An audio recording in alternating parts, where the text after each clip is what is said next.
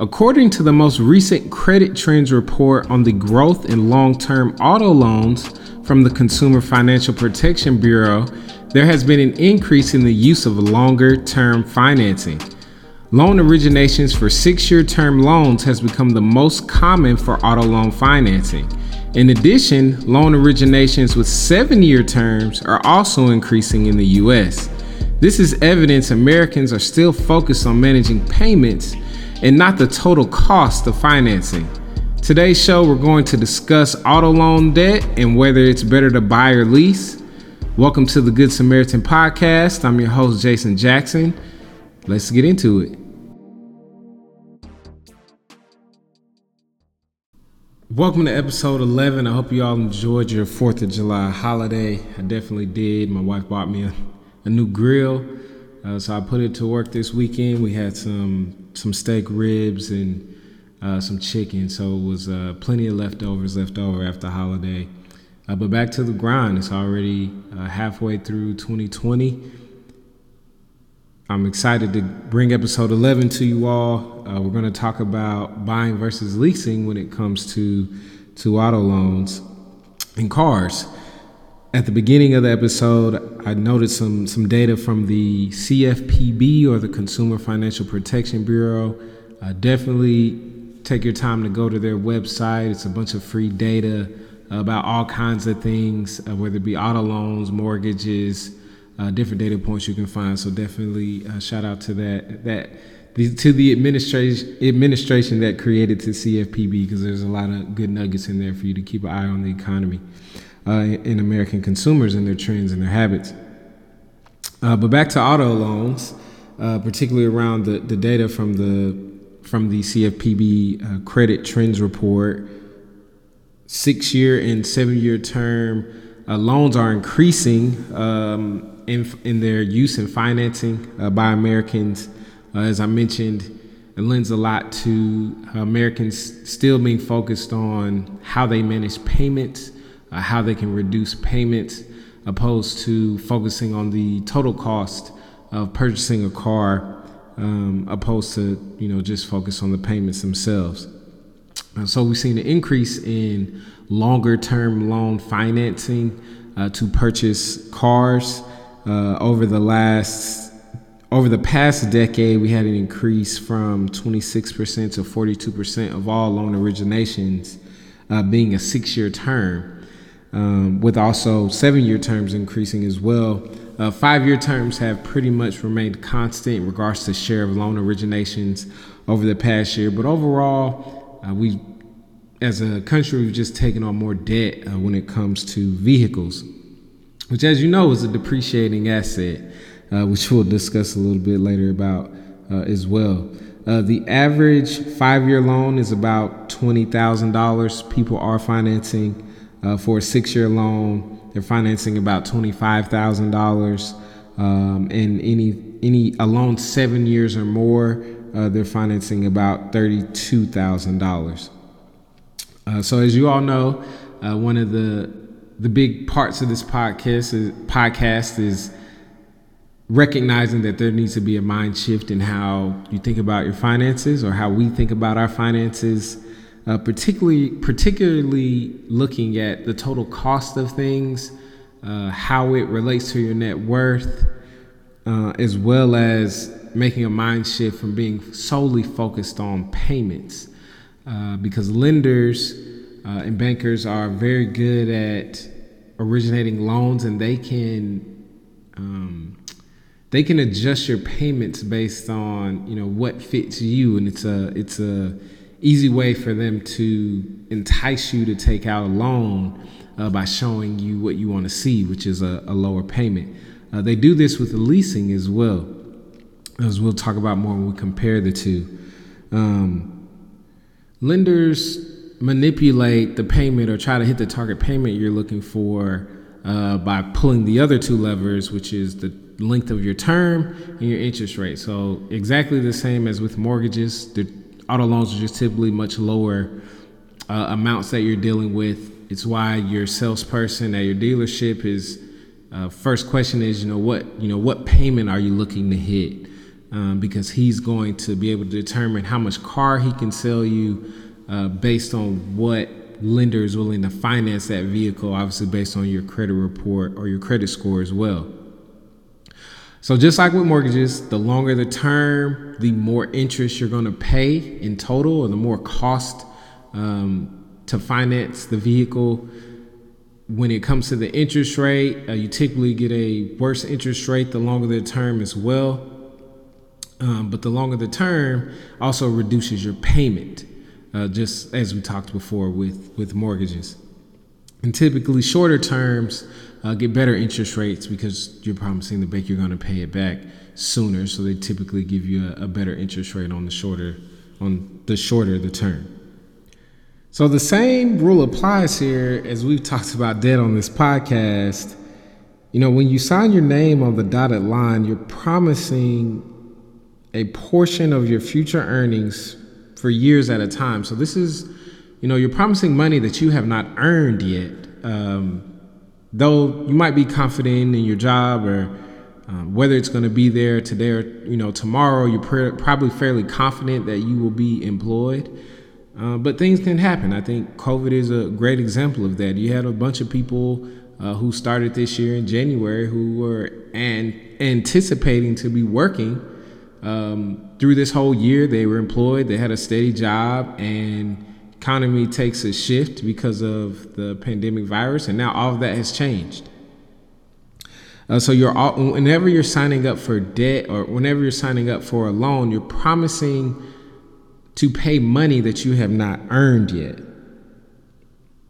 So you first and foremost know my feelings about debt in general, but auto loan debt is probably one of the closest or vehicles are probably one of the closest things you can buy in cash. Obviously, if you're just willing to make a plan and save the money for them, that they can be achieved. And, you know, you might say, well, Jason, you know, I got a 2.5% interest rate, so I don't really lose that much money, you know, by financing the car. And, you know, even with the low interest rate, you know, as I just mentioned, first of all, you're promising money you have not earned yet. So that's the first thing. So the transaction is not settled. You're going to pay fees for getting the financing, and you're going to pay a little bit of interest. And say you have a great credit score, you're paying, you know, 2.5% APY for the loan of that vehicle. It's also a depreciating asset. So the other big tenet of this podcast is us focusing on building net worth and building our net worth and focusing on our net worth, where you're also, you know, secondly, you're buying a depreciating asset. So as you all know, it's what's famous about cars. As soon as you buy that vehicle, as soon as you drive it off the lot, it is now worth less. Even though you bought it the day before, it is now worth less than what you just paid for it. So now you have that amount of money. Let's say, I think the average for a 5-year loan is $20,000. You've promised the lender to pay them back $20,000 plus interest for this vehicle to finance this vehicle. When you drive the vehicle off the lot, it's now worth $18,000 after the first, you know, 2 months, let's say. But you're still responsible for paying interest on the original value of the car that was sold to you. So even with, you know, low interest rates, there's still other, you know, issues with financing cars. My first and foremost opinion is buy your cars in cash. And usually the next thing I get from, you know, my listeners or people I talk to in my circles is like, well, you know, that means I can't afford the car. I can't buy the car in cash. I have to finance it.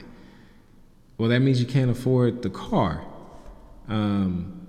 That's the biggest part of what's screaming, you know, at you in red lights. It's like, hey, that means you cannot afford the car. That means we need to readjust what kind of vehicle that we're purchasing if we have to finance it in the first place. The next question is, well, Jason, I don't have any cash. Like, I need a car to get around. You're absolutely right. That's just kind of where our society is. You know, even if that's the case, don't have to go for a 5-year loan. It can be a 3-year loan we're behind the eight ball. We haven't, we just started our journey and we have to finance the car. That is okay. But let's not go buy a, $20,000, $25,000, $30,000 car because that's what everyone else around us is doing, and financing it and knowing it's going to take us 5 years at minimum to pay it off. It looks like more people 6 years. It looks like even more people are taking on 7-year loans. Let's buy what we can afford. Let's reduce our standard of what we think a car should be because of the peer pressure of our peers around us, and just drive what we can afford. And that's that's perfectly okay. If right now you can only afford a $10,000 car gets you from A to B. If it can get you to work and get you to everywhere you need to go, you don't have to. Again, we don't always have to worry about keeping up with the Joneses, because it seems that's all too much like the American way. If you can break through your own mental blocks that you set up and standards that you set up, you can really start to build your net worth in a really meaningful way if you can get on the other side of it. And I will tell you, a lot of people do struggle with getting on the other side of it. And I hope this podcast in general, in this episode, doesn't matter what kind of car you drive, it doesn't say anything about who you are as a person, though we might think it does. Most millionaires probably live in your neighborhood and drive cars that you don't think that they drive, but they do. But it's also the reason why they're millionaires. So to be direct about buying versus leasing, direct opinion is buy and paying cash. So for you poor souls out there who are adamant about financing your vehicle because you want what you want right now, there are a number of things you need to consider when it comes to buying versus leasing. So which one is better? Well, it depends on what your metric that you're looking at is, but overall, my opinion, it's still better to buy, even if you're financing versus leasing, pretty much every time that you consider a scenario. So first, if you're going to finance a vehicle, keep it to at least 3 years or less on the term. Well, Jason, some of you might say, if I do that, I can't afford the payment. Say if you wanted to refinance the car that you have right now to a 3-year term, or the car that you're looking at right now on AutoTrader or Carvana or cars.com or wherever, you're like, well, Jason, I can't afford the payment. Well, that means you can't afford that car. That doesn't mean extend the term of the loan so you can afford it. Make your standard 3 years, and if you can't comfortably afford that payment, this means that you can't afford the vehicle, and it means you need to buy a less costly vehicle, or you need to put more cash down. Either way, either it's going to cost you more money to afford the vehicle that you want. So you might say, Jason, well, why 3 years?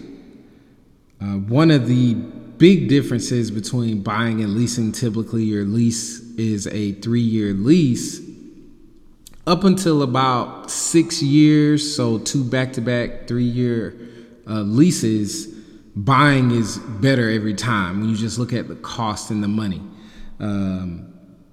Once you get to about 6 years, buying and leasing almost become equivalent in their overall costs in regards to what you've paid. And so at minimum, if you keep it under 6 years or a back-to-back 3-year lease, buying is still better. And even with that said, and that's just the payments you've made are starting to equal once you get to about 6 years. Even with that said, it's still better to buy, because after your term is over, you don't leave with anything. Like, you just turn the car back in. Now you don't have a vehicle. Then you're either back in the position where you need to buy or lease again. As horrible as a 6-year term is, I still think it's better than a 6-year lease or back-to-back 3-year lease. And because you still have equity in that vehicle, you still have an asset. Though it was a depreciating asset, you still have an asset. So that vehicle still has worth. You can still trade it in if you want to, quote unquote, upgrade. If you're going to upgrade, that means you need to have the cash to buy the car you want plus the trade-in value.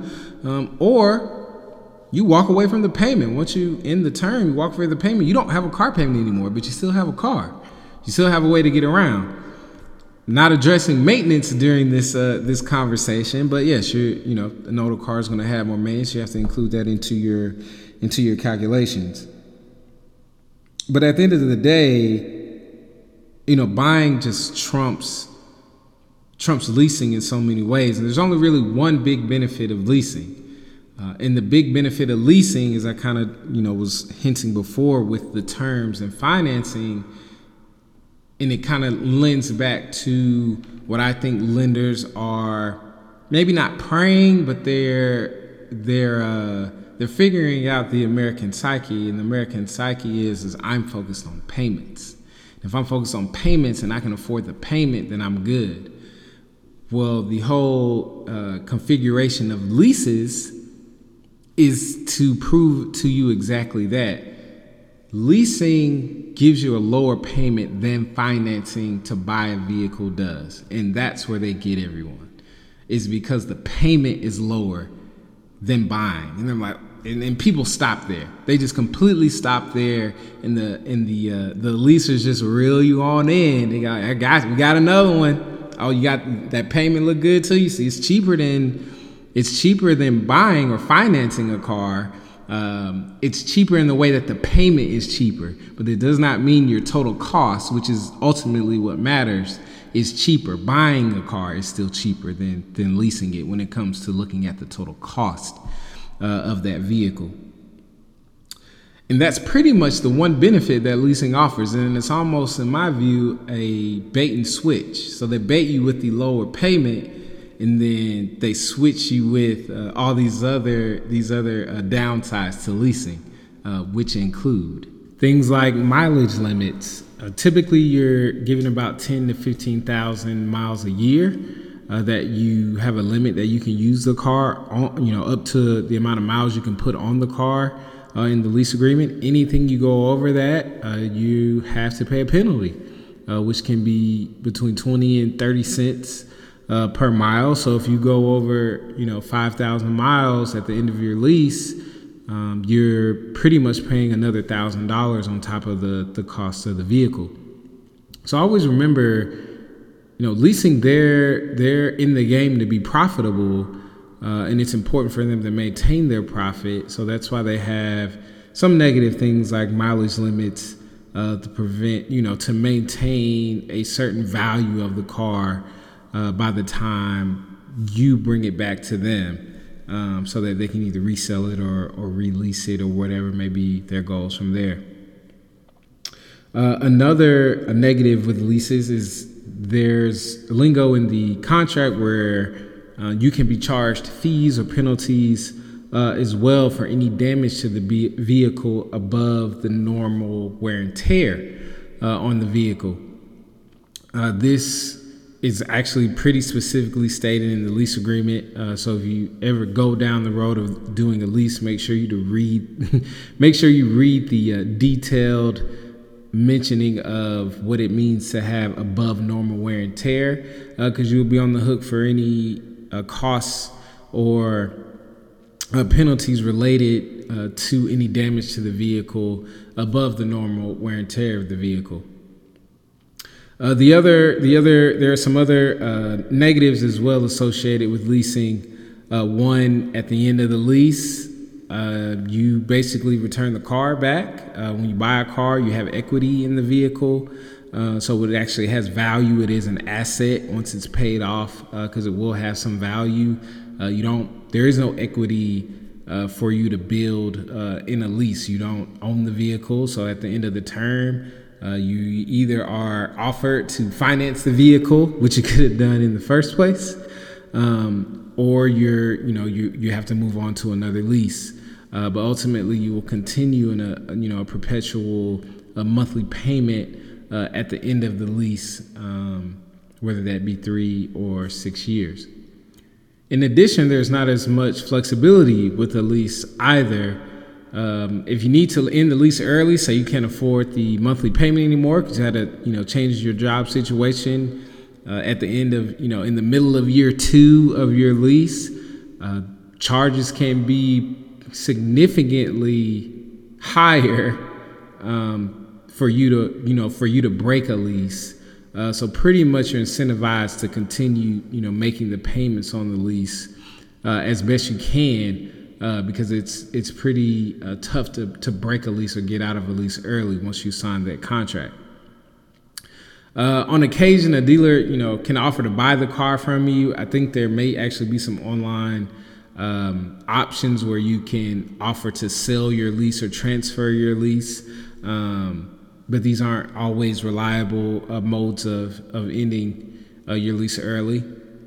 Whereas when you buy a vehicle, even if you finance a vehicle, you can still trade it in, because that vehicle still has value. You have a little more flexibility in case you do get in some trouble.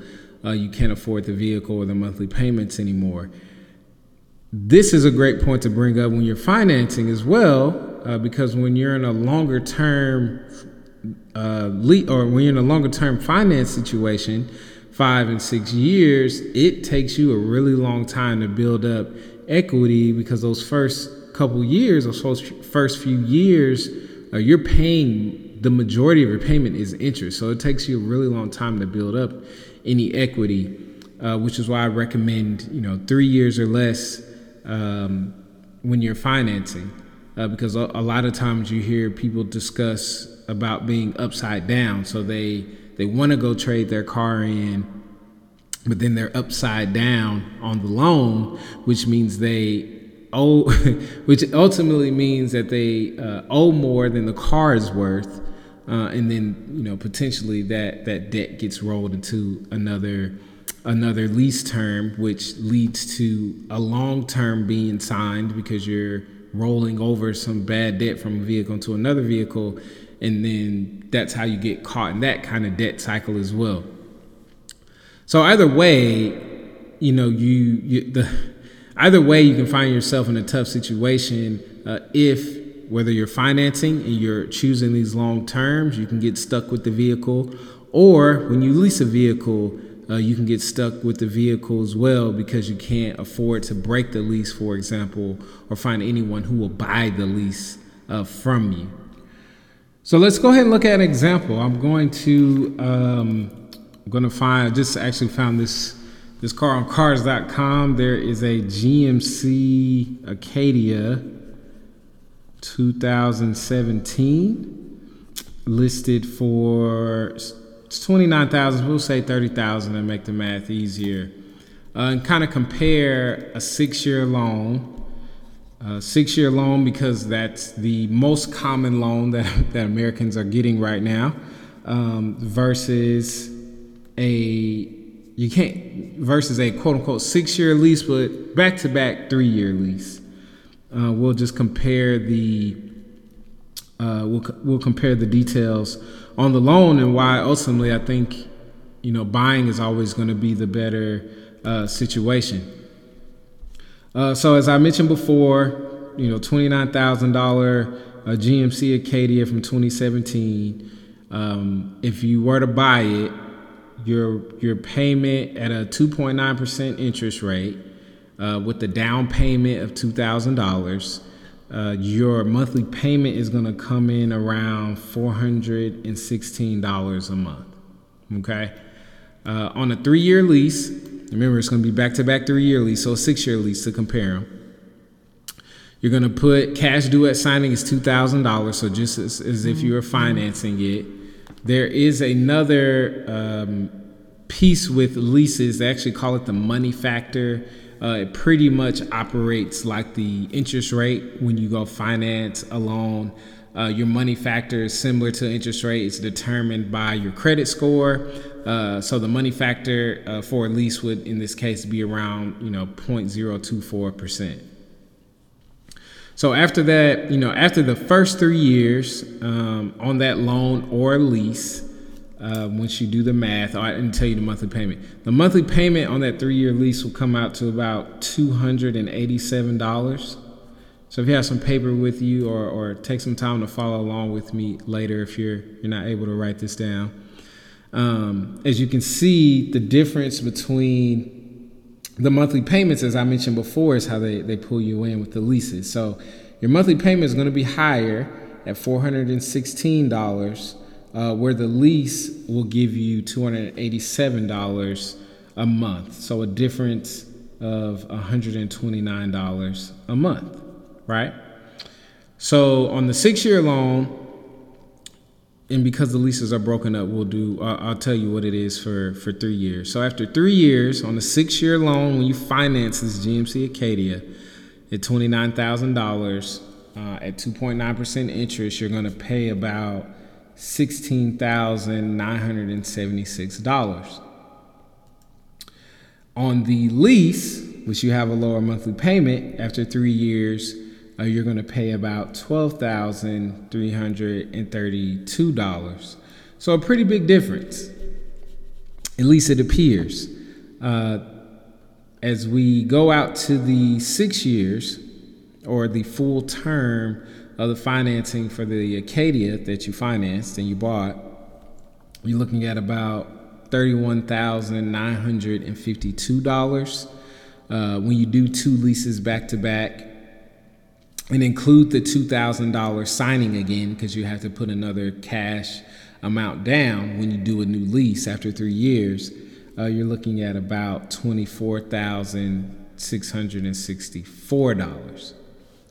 So initially, when you look at that, you go, Jason, what do you mean? Like, this obviously it costs me less to lease on a back-to-back 3-year lease opposed to financing for 6 years, because you just said I paid $31,952 if I buy the car and finance it versus the $24,664 if I lease the vehicle, which includes both your two signing bonuses that you put down for each lease. So you put $2,000 down for the first 3-year lease, $2,000 down again when you sign the second 3-year lease. Whereas when you finance the car, you only put $2,000 down in that first year of the 6-year term. So the difference you look at, you go, well, Jason, it's $7,288 difference. Well, here's the part you can't forget with leasing versus buying is, like I said before, with buying, you still have an asset. You own it. The title comes your way. If at the end of 6 years, if you want to resell that car or trade it in, that car lost a significant enough amount of its value. Mind you, you paid almost $32,000 for the car, but the resale value after 6 years, say you go look at Kelly Blue Book, is around $9,600, which actually is around $9,600, right? When you include that into your calculation, because you still have this value, that's cash you have sitting in the car because it's an asset. When you include that in your value, you actually come out ahead of the lease, if that makes sense. So that $7,000 difference actually no longer stands because you have this value in the car, and it helps you go buy your other car if you want to sell the car to get cash value. You actually come out ahead by financing the car $2,300+. And that's the things you have to remember, and that's the mind shift that we'll always talk about on this podcast, is not being so focused on payments, but delve deeper into the math of the deal that you're considering. Financing, because of this, because the car does have value, it is a depreciating asset, but it does have value that you can leverage in the market, whether that's a trade-in or selling for cash, puts you in the green versus leasing. Whereas with leasing, at the end of those 2-3-year lease terms that you had, you don't have a car to sell or trade in. Literally, you just take the car back. You're able to walk away, but now you need a vehicle again. And if you decide to lease, you start over another lease, you put some more money down. You have that car for 3 years, and you're just in a perpetual pay the monthly payment to have a vehicle. Whereas with financing, you own the vehicle after 6 years. There are no more payments. You don't pay $416 anymore after the car's paid off. And most car owners would tell you, and the ones who make it to the end, whether it's, I don't recommend a 6-year a 6-year term, as I said before, buy your car in cash, you don't have payments to begin with. But say you need to do a 3-year term, you need to finance the car, do a 3-year term. That way, your per usage. So say if you were to look at this from a per use perspective, the longer you drive the car that's paid off, the less it's going to cost you, per use or per year. Now, these calculations do not include maintenance. I can hear a bunch of people saying, Jason, what about maintenance? What about maintenance? Yes, you are going to incur some higher maintenance charges over the term of your, the longer you have the vehicle. But when it's paid off, you have more cash available to handle the maintenance, and you can save up for those things. And those are going to be less than the monthly payments that you're paying. On a longer term, where it bites you is on a longer term, you have an older car already. If you're holding the car for, your financing is 6 and 7 years, you have a 6 or 7 year old car with however many miles on it. Now you're getting hit from both sides. You're getting hit from maintenance and from the payment, which is why you also want to have a shorter term, so you can free up money to pay for maintenance as well. But back to the per use piece of it all is the longer you drive the car, technically over time, the cheaper per use it is, if that makes sense. So companies use this idea all the time. I'm sure there are a bunch of you out there who work at different jobs. You're wondering why your company has this old copy machine from 15 years ago that they just, they working it till it's on its last legs. It's barely spitting paper out, or it's always breaking down, or you work at a, I used to work at Frito-Lay when I first got out of college, and I couldn't believe that the trucks there were from 1980 and they were just getting fixed up, these little box trucks that we had that are probably still there to this day. I'm sure all the parts have been replaced at one point or another. But companies, I want you to look at your financial situation when it comes to things that you own, like cars, like equipment for companies. They know that the more use they get out of the equipment over time, it reduces, say, the per-use cost of that equipment. You can do the same, you can... put that same concept into your life, and particularly around cars. The longer you drive that car that's paid off, the less, the more profitable it becomes for you per use over time, because the cost goes down per use, because the more uses you get out of it, across the cost of the vehicle reduces your per use cost, if that makes sense. But companies use the same concept. It's why you might ask yourself, like, man, this is $1 billion company, or, I work for a very profitable company. It's how they stay profitable, because they don't want to incur that upfront cost by buying a new piece of equipment. Whereas for you, in your own personal life, your upfront cost to buy another car is substantial. So you try to get the most use out of your vehicles or equipment that you can, in this case.